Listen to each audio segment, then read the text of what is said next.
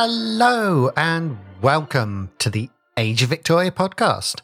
My name's Chris Fernandez Packham. Let's get on with the show.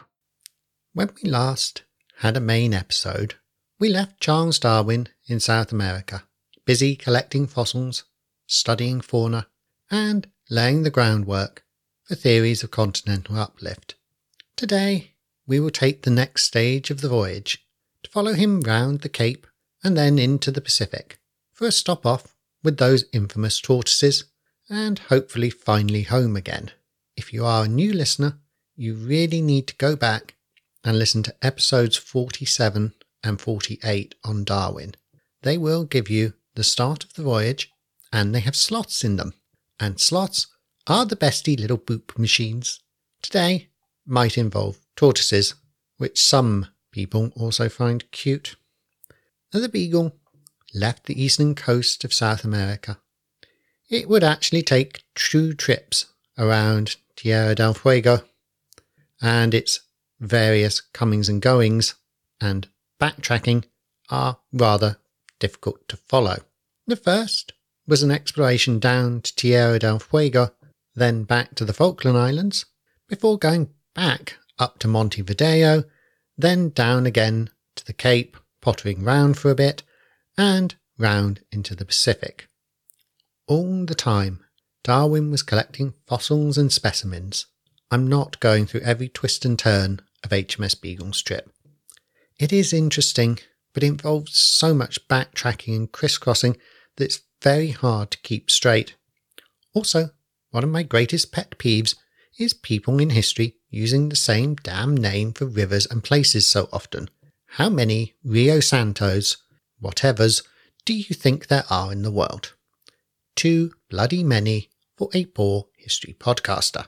What you really need to know now is that to leave South America and get to the Pacific, Darwin faced a difficult and dangerous trip round the southern tip of South America, then up into the Pacific. The end of South America is the Tierra del Fuego archipelago. There are various channels of water through the islands that make up the archipelago. The most famous was the Strait of Magellan, which was the most northerly and was difficult to navigate. To map and explore the islands of the archipelago, HMS Beagle would have to go further south. She would eventually survey a second channel that would be named after her. These two channels would be crucial routes round the south of America to the Pacific until the building the Panama Canal. More feared was the trip to the islands at the very south and round them, the dreaded Cape Horn and Drake's Passage into the fearsome seas near the Antarctic. The Beagle stopped at various points in Tierra del Fuego, and Darwin's account really brings home the incredible isolation of the party. Even today, this is an incredibly remote and sparsely settled region. Darwin recorded, quote, I will describe our first arrival in Tierra del Fuego. A little after noon, we doubled Cape St. Diego and entered the famous Strait of Le Maire. We kept close to the Fuegian shore, but the outline of the rugged, inhospitable Staten Land was visible amidst the clouds. In the afternoon, we anchored in the Bay of Good Success. While entering, we were saluted in a manner becoming the inhabitants of this savage land. A group of Fuegians, partly concealed by the entangled forest, were perched on a wild point overhanging the sea, and as we passed by, they sprang up and, waving their tattered cloaks, sent forth a loud, sonorous shout. The savages followed the ship, and just before dark, we saw their fire again and heard their wild cry. At this point, they negotiated with the local Fuegians, and Darwin is incredibly condescending about them. You can feel the tone of Georgian and late Victorian gentleman who regards anyone not from Europe as a pure savage. Still, condescension was one thing. Fitzroy was engaged in unthinking cruelty. On his previous trip, he had been to this spot and one of the ship's longboats had been violently stolen by some of the native people. In return, Fitzroy had arranged to kidnap a number of the native people as hostages and purchase a 15 year old boy in exchange for a button as a warning against attacking visiting sailors. You know already that he and Darwin had violently disagreed over Fitzroy's support of slavery, but in this case, Fitzroy had decided to bring them back to England and, in his view, civilize them and save their souls by Christianizing them. After that, he planned to return them home to spread the light of Christ and civilization amongst their people. When you look at it coldly in the light of 21st century logic, it is both cruel and amazingly stupid. But it wasn't at all uncommon in the 16th to the early 19th centuries. The natives were mostly pleased to be back amongst their own people. Some had picked up some English and Spanish. The young boy was named Orundellico, but called Jeremy Button. He had picked up a lot of English very quickly and was fond of mirrors and dressing well. He is rather famous and has been the subject of books, plays, and a film. Needless to say, Fitzroy's hopes of a proselytizing mission were an abject failure. Darwin continued his account quote, The harbour consists of a fine piece of water, half surrounded by low, rounded mountains of clay slate, which are covered to the water's edge by one dense, gloomy forest, and a single glance at the landscape was sufficient to show me how wildly different it was anything I had ever beheld. At night, it blew a gale of wind, and heavy squalls from the mountains swept past us. It would have been a bad time out at sea, and we, as well as others, may call this Good Success Bay. End quote. Can't you just feel the cold, the isolation, the feeling that you are at the edges of the world? Darwin continued to explore and wrote that, quote, The next day I attempted to penetrate some way into the country. Tierra del Fuego may be described as a mountainous land, partly submerged in the sea, so that deep inlets and bays occupy the place where valleys should exist. The mountainsides, except on the exposed western coast, are covered from the water's edge upwards by one great forest. The trees reach to an elevation between a thousand and fifteen hundred feet and are succeeded by a band of peat with the minute alpine plants. And this again is succeeded by the line of perpetual snow, which, according to Captain King in the Strait of Magellan, descends to between 3,000 and 4,000 feet. To find an acre of level land in any part of the country is most rare. I recollect only one little flat piece near Port Famine, and another of rather larger extent near Goeree Road. In both places and everywhere else, the surface is covered by a thick bed of swampy peat. Even within the forest, the ground is concealed by mass of slowly putrefying vegetable matter, which, from being soaked with water, yields to the foot. Finding it nearly hopeless to push my way through the wood, I followed the course of a mountain torrent. At first, from the waterfalls and number of dead trees, I could hardly crawl along, but the bed of the stream soon became a little more open, from the floods having swept the sides. I continued slowly to advance for an hour along the broken rocky banks, and was amply repaid by the grandeur of the scene.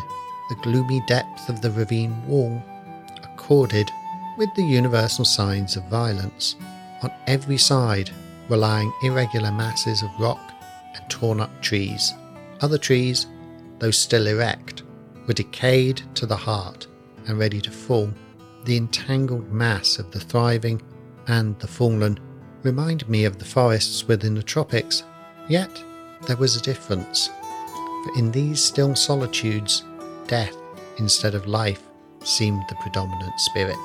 End quote. Bleak, beautiful, storm racked, and isolated as it was, this was the easy bit. They would have to ground at some point the tip of South America. The challenge was daunting. As one of my favourite websites, the NASA Earth Observatory says, quote, Southwest of Cape Horn, ocean floor rises sharply from 4,000 metres, 13,200 feet deep, to 100 metres, 330 feet deep, within a few kilometres. This sharp difference, combined with the potent westerly winds that swirl around the furious 50s, pushes up massive waves with frightening regularity, add in frigid water temperatures, rocky coastal shoals, and stray icebergs, which drift north from the Antarctic across the Drake Passage, and it is easy to see why the area is known as a graveyard for ships. Imagine facing that area in the HMS Beagle, a ship that could be politely described as very badly suited for sailing, even in good weather. This was a small wooden ship. The seams would have leaked seawater, and she would have bobbed up and down in the vast waves, her planks creaking, water rushing down any open hatches, masts swaying, and sails taut as the wind screamed through the rigging. Once she started her trip round the Cape, passengers couldn't get off if they felt seasick or hated the floor suddenly falling 20 feet as the ship slowly clawed its way onwards. If your imagination fails you at this point, Darwin and Captain Fitzroy have left a description of the moment they nearly died. Darwin recalled, quote, On the 11th of January 1833, by carrying a press of sail, we fetched within a few miles of the great rugged mountain York Minster, so called by Captain Cook, and the origin of the name of the elder Fuegian, when a violent squall compelled us to shorten sail and stand out to sea. The surf was breaking fearfully on the coast, and the spray was carried over a cliff estimated to 200 feet in height. On the 12th, the gale was very heavy, and we did not know exactly where we were. It was a most unpleasant sound to hear constantly repeated, Keep a good lookout to leeward. On the 13th, the storm raged with its full fury. Our horizon was narrowly limited by the sheets of spray borne by the wind. The sea looked ominous, like a dreary waving plain with patches of drifted snow, whilst the ship laboured heavily. Albatross glided with its expanded wings right up in the wind. At noon, a great sea broke over us and filled one of the whale boats, which was obliged to be instantly cut away. The poor beagle trembled at the shock, and for a few minutes would not obey her helm, but soon, like the good ship that she was, she righted and came up to the wind again. Had another sea followed the first, our fate would have been decided soon and forever. Captain Fitzroy had a better understanding of how close they came to dying. Quote, At three in the morning of the 13th, the vessel lurched so deeply and the mainmast bent and quivered so much that I reluctantly took in the main topsail, small as it was when close reefed, leaving set only the storm trysails, close reef, and the fore staysail. I have always succeeded in carrying a close reefed main topsail in the Beagle, excepting on this and two other occasions. Were I again in similar circumstances, I think I should try to carry it even then, some little time longer. At ten, there was so continued and heavy a rush of wind that even the diminutive trysails pressed the vessel too much, and they were still further reduced. Soon after one, the sea had risen to a great height, and I was anxiously watching the successive waves when three huge rollers approached, whose size and steepness at once told me that our sea boat, good as she was, would be sorely tried. Having steerage way, the vessel met and rose over the first unharmed, but of course her way was checked. The second deadened her way completely, throwing her off the wind, and the third great sea, taking her right abeam, turned her so far over that all the lee bulwark, from the cathead to the stern davit was two or three feet underwater. For a moment, our position was critical, but like a cask, she rolled back again, though with some feet of water over the whole deck. Had another sea struck her then, the little ship might have been numbered among the many of her class which have disappeared. The crisis was past. She shook the sea off through her ports, and was none the worse, excepting the loss of a lee quarter boat, which, although carried three feet higher than in the former voyage, was dipped under water and torn away. It was well that all our hatchways were thoroughly secured, and that nothing heavy could break adrift. But little water found its way to the lower deck, though Mr. Darwin's collections in the poop and the forecastle cabins on deck were much injured. So much had hinged on that moment. In the storm, the sails had had to be reduced to their tiniest amount. The ship was hit by a wave large enough to stop her making forward progress. The second wave not only stopped her moving, critically turned her sideways on to the wind and waves. This is the most dangerous position to be in during a storm and rough seas. A ship should always keep her bow pointed into even the largest waves and the wind in her sails. By losing the wind and turning, HMS Beagle was now controlled by the ocean rather than her crew. The third wave hit the vulnerable side of the ship and nearly rolled her over. At this crucial moment, you could almost picture history itself holding its breath. Then, slowly, achingly, the deck heaved back above the water, and Beagle was upright. The coffin ship survived, perhaps only thanks to Fitzroy's redesign of her and his preparation for the storm. As she travelled, Beagle made slow progress. Stops in sheltered coves were frequent to wait out storms or gather more supplies. The coastline was frequently filled with native tribes, and diplomacy was tense, since many tribes were at war with each other or keen to steal from the small boats sent ashore by the Beagle. Today, you can just look on Google for photos of Cape Horn.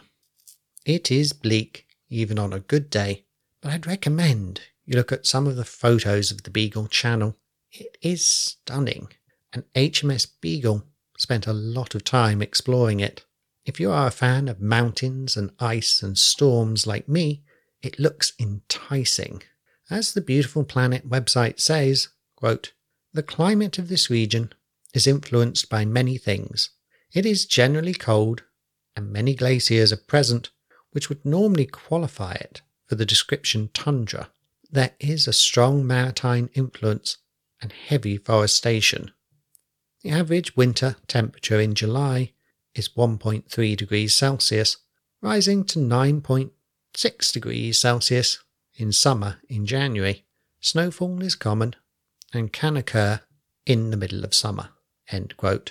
It would not be the channel the Beagle used when she made her final course for the Pacific, but it was a dream for a naturalist like Darwin. According to the Ecological Society, a non exhaustive list of species includes quote, the South American sea lion, the South American fur seal, the leopard seal, cetaceans like whales like the humpback, sei and minke, dolphins like Peale's, dusky, Burmeister's, porpoises. Migratory to partially migratory seabirds include black-browed albatross, southern fulmar, diving petrels, Magellanic penguins, Chilean skua, and South American terns. Resident seabird species include southern giant petrels, Magellanic cormorants, imperial cormorants, kelp, and dolphin gulls. Terrestrial and coastal bird species include Patagonia's endemic blackish Cinclodes, kelp goose, and flightless steamer ducks. As a naturalist, Darwin was seeing new species, but also gathering data for comparisons. He saw his first glacier, helped avoid a minor disaster with a ship's boat, and had a stretch of the channel named after him, Darwin Sound. He recorded huge amounts of geological material and joined on many expeditions.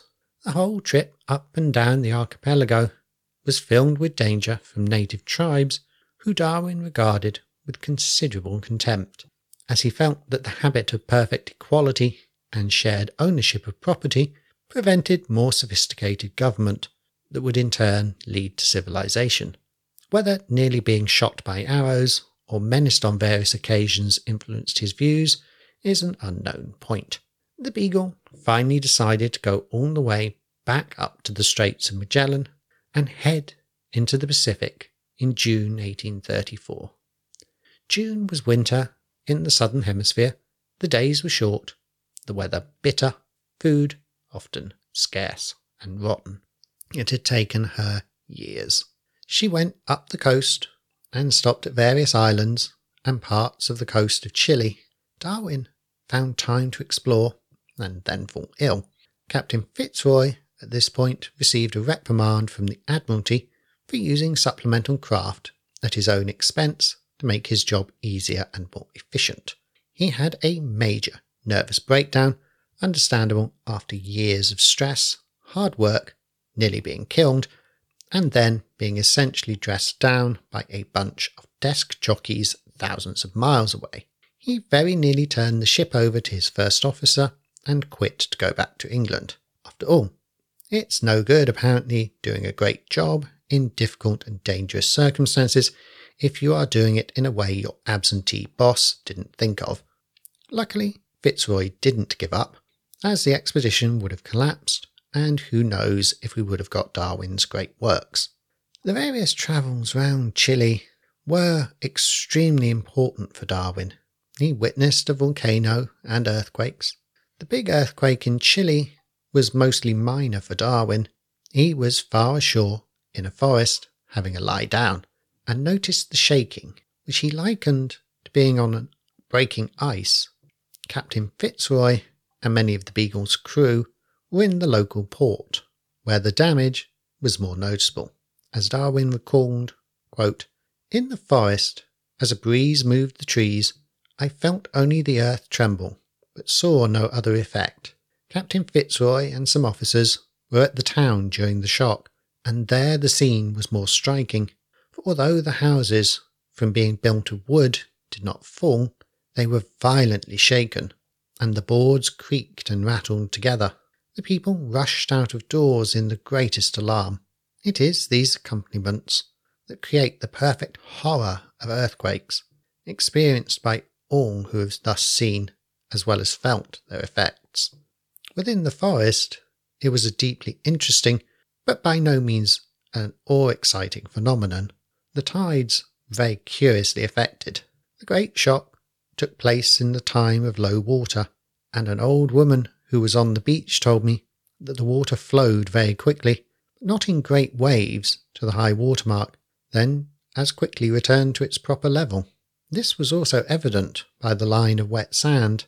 The same kind of quick quiet movement in the tide happened a few years since at Chiloé during a slight earthquake and created much causeless alarm. In the course of the evening, there were many weaker shocks, which seemed to produce in the harbour the most complicated currents and some of great strength.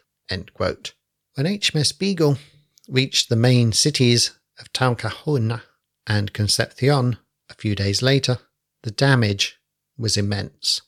Darwin said, quote, Both towns presented the most awful yet interesting spectacle I ever beheld. To a person who had formerly known them, it possibly might have been still more impressive, for the ruins were so mingled together, and the whole scene possessed so little the air of a habitable place, that it was scarcely possible to imagine its former condition. The earthquake commenced at half past eleven o'clock in the afternoon. If it had happened in the middle of the night, the greater number of the inhabitants, which in this one province must amount to many thousands, must have perished, instead of less than a hundred. As it was, the invariable practice of running out of doors the first trembling of the ground alone saved them. In Concepcion, each house or row of houses stood by itself, a heap or line of ruins, but in Talcahuano owing to the great wave, Little more than one layer of bricks, tiles, and timber, with here and there a part of a wall left standing, could be distinguished. From this circumstance, Concepcion, although not so completely desolated, was a more terrible, and if I may call it so, picturesque sight. The first shock was very sudden. Major domo at Quiriquina told me that the first notice he received of it was finding both the horse he rode and himself rolling together on the ground. Rising up, he was thrown down. He also told me that some cows were standing on the steep side of the island and were rolled into the sea. The great wave caused the destruction of many cattle. On one lower island near the head of the bay, 70 animals were washed off and drowned.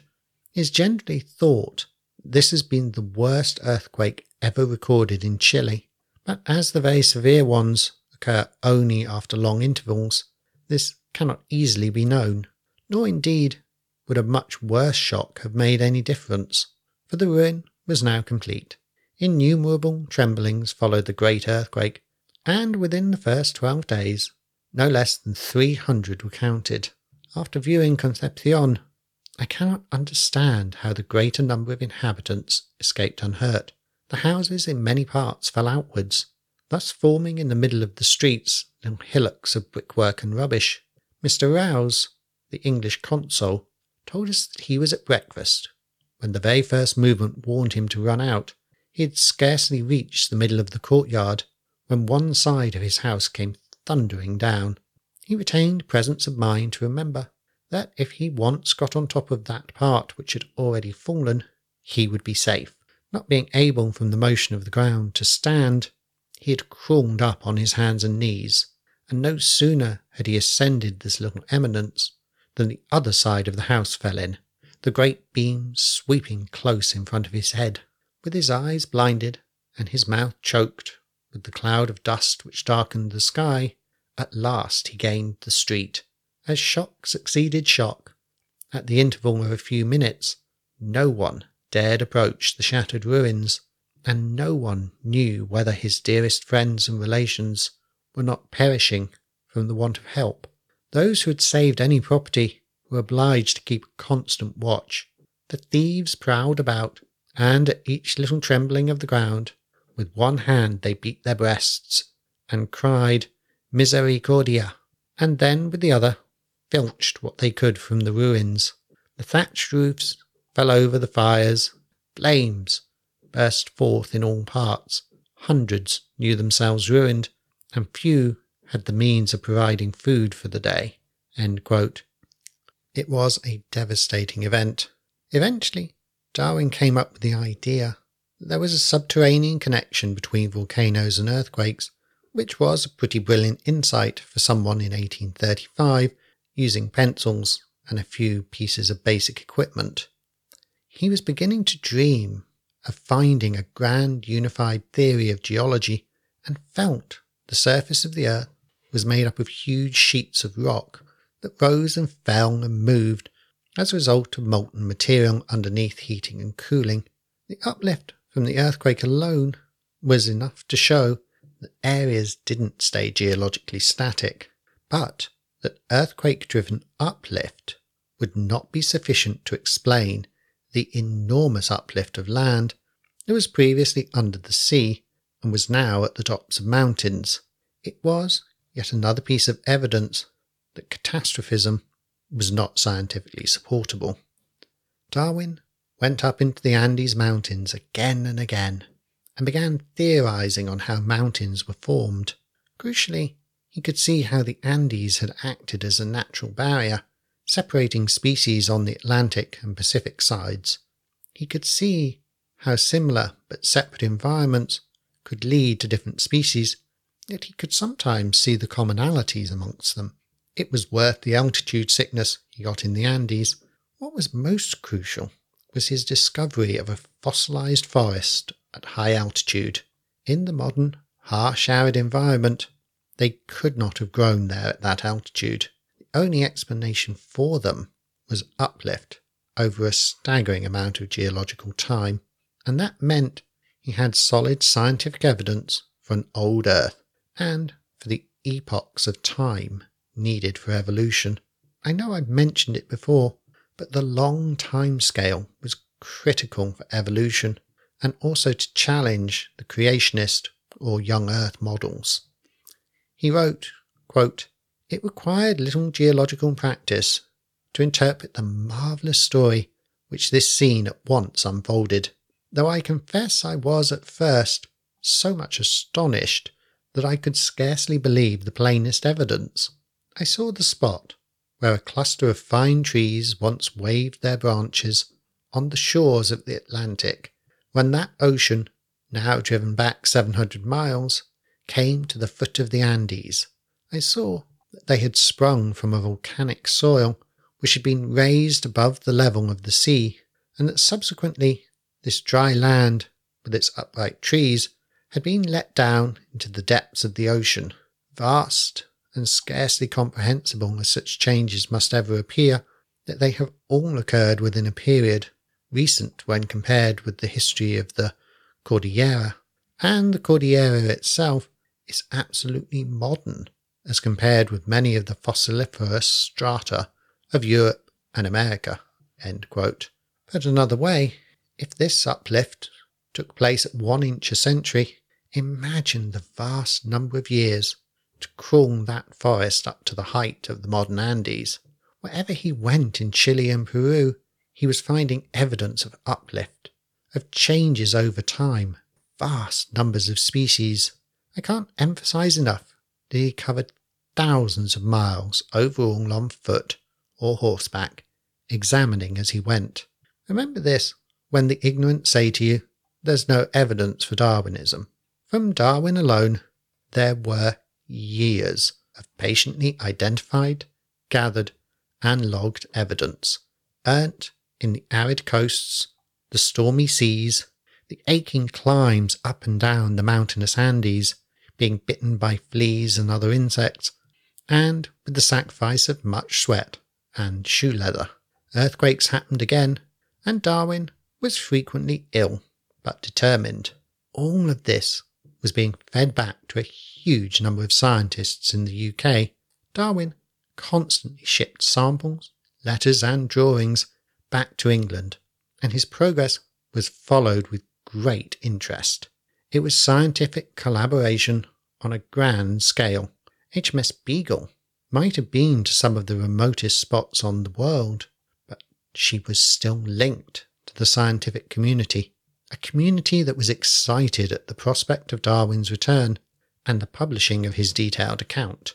Good science requires long, patient effort, collaboration, and good communication between experts, rather than the myth of the lone, isolated genius. Indeed, it is surprising that in Chile, Darwin bumped into an old school friend who lived there and offered him a place to stay. It's a small world sometimes. Not all of the locals were interested in science, and their attitudes were strikingly common. Quote, From Darwin, it was amusing to hear the inhabitants discussing the nature of the fossil shells which I collected, almost in the same terms as were used a century ago in Europe, namely whether or not they had been thus born by nature. My geological examination of the country generally created a good deal of surprise amongst the Chilenos. It was long before they could be convinced that I was not hunting for mines. This was sometimes troublesome.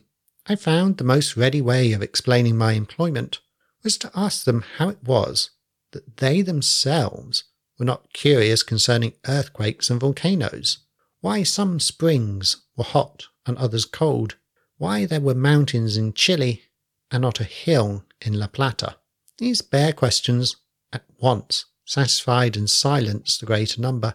Some, however, like a few in England who are still a century behind, and thought that all such inquiries were useless and impious, and that it was quite sufficient that God had thus made the mountains. In September 1835, HMS Beagle set sail for the Galapagos Islands in the Pacific. It was here Darwin would meet the infamous tortoises. I promised you tortoises today because they are famous, and people seem to love them despite them being like elderly rocks. Seriously, can we go back to sloths? Have you seen how cute a baby sloth is? No? Okay. Anyway, the Galapagos Islands were in fact a naturalist's paradise. Besides the mobile cabbage eating rock things, there were a vast number of species in the various islands. It was staggering how full of life the pre industrial world was. Darwin really did get some very important evidence here. It is also where you get some of the clearest and most striking precursors of his main theory. Quote, Seeing this gradation and diversity of structure in one small, intimately related group of birds, one might really fancy that from an original paucity of birds in this archipelago, one species had been taken and modified for different ends. In a like manner, it might be fancied that a bird, originally a buzzard, had been introduced here undertake the office of carrying feeding Polybori of the American continent. Darwin was in paradise. He noted that even though the islands were close by and with similar climates, the species were remarkably varied. Even the tortoises were identifiable with individual islands, with variations in their shells. The excitement leaps from his writing, and he noted how popular and tasty the tortoises were. Local islanders could get up to 200 pounds of meat from one giant tortoise and plenty of fat. There was a lifetime's work, study, and new things to discover. He lamented that, quote, It is the fate of most voyagers no sooner to discover what is most interesting in any locality than they are hurried from it. The tortoises were probably pleased to see him go. It is ironic today that the Charles Darwin Research Centre in the Galapagos Islands has a highly successful tortoise breeding program when Darwin seemed to prefer them for dinner. Still, the Galapagos Islands were not able to support large human populations, and there is little to no evidence of permanent human habitation before the Columbian era. Then, periods used by pirates and whalers who did a lot of ecological damage and ate a lot of tortoises. Even today, they have a low population and rely heavily on the tourism industry. If I ever give a political message on this podcast, it would be that you should not go there, and nor should anyone else, except scientists and conservationists. Return the islands to their tortoise masters and preserve them. Okay, I had planned to get Darwin all the way home today, but I think that we will need one last episode, as we still need to get him to Tahiti, New Zealand, Australia, the Maldives, Mauritius, and eventually on to England. I know, he sounds like he's hitting literally every dream holiday destination in an exciting world tour. Thanks for listening, take care, and bye for now. If you want to get in touch, I'd love to hear from you. You can email me at ageofvictoriapodcast at gmail.com. Follow me on Twitter at ageofvictoria. Visit the website at www.ageofvictoriapodcast.com. The show also has a Facebook page and a group. Just search for Age of Victoria. Don't forget to leave a review on Apple Podcasts. Takes less time than making a coffee. If you want to support the show on Patreon, there's a link in the show notes, or you can go to Patreon and search for Age of Victoria podcast or my name. Take care and bye for now.